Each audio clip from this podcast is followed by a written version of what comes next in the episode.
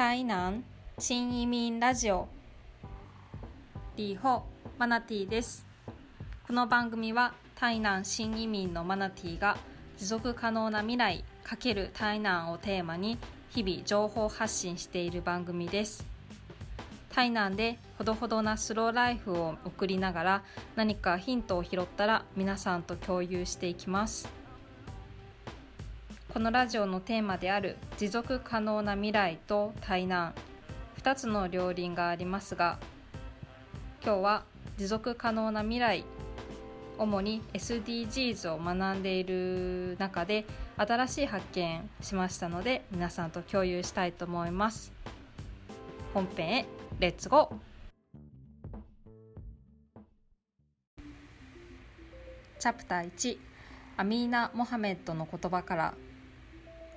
日本のテレビ番組 NHK クローズアップ現代プラス2015年9月29日放送の国連70年丸に誰も置き去りにしない世界を目指してという番組が放送されたそうなんですがこの番組の内容がクローズアップ現代プラスのサイトで今も公表されています。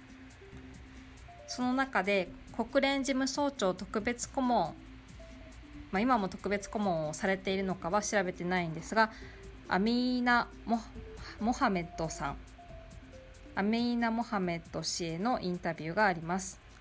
私が印象に残った一部を紹介します。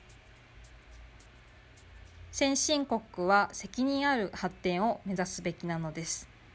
私たちの消費や生産は重大な結果をもたらします。このままでは地球に大きなダメージを与えやがて私たち自身が苦しむのです。地球は私たち人間なしでも存続できますが私たちは地球なしで存続できません。先に消えるのは私たちなのです。以上ですがとても強いメッセージ性ある言葉です。この最後の先に消えるのは私たちなのです。なんかすごく心に響いたのでタイトルにしました。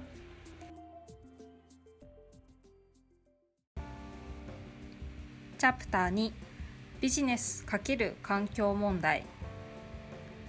SDGs は持続可能な開発目標です。ただの環境保護を目的とした目標っていうわけではありません。アリーナ・モハメッド氏によると国連では経済発展と環境問題の解決を両立させる議論を何度も行ってきたそうです。言い換えるとビジネス×環境問題ってことではないでしょうか。SDGs には企業も参加し始めました。日経新聞にも日々 SDGs の話題が上ります。